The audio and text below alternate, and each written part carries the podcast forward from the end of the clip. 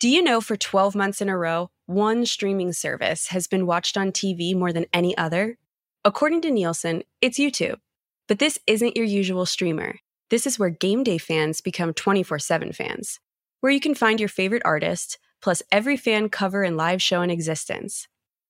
With millions of creators, billions of fans, and all the content we love most, there's only one YouTube. Here's your Midday Brief for Thursday, February twenty-ninth. I'm J R. Whalen for the Wall Street Journal. President Biden has ordered the Commerce Department to open an investigation into foreign-made software in cars, citing Chinese technology as a potential national security risk. The investigation could lead to restrictions on the use of certain parts in cars in the U S and is the latest in a series of moves by the administration to protect U S industry against what officials see as the growing threat of Chinese cyber attacks.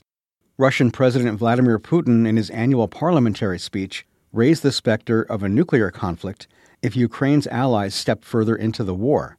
The talk of nuclear escalation also reinforces Putin's framing of the war in Ukraine as an existential conflict with the West, raising risks of a wider confrontation as global arms control mechanisms disintegrate.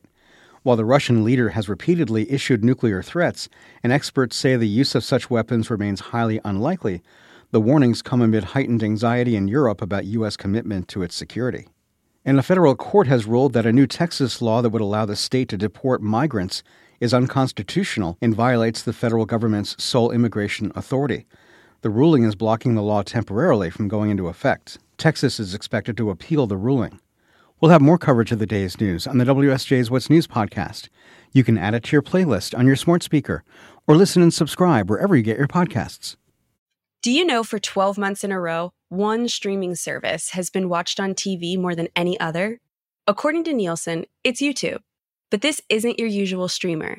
This is where game day fans become twenty-four seven fans, where you can find your favorite artists, plus every fan cover and live show in existence.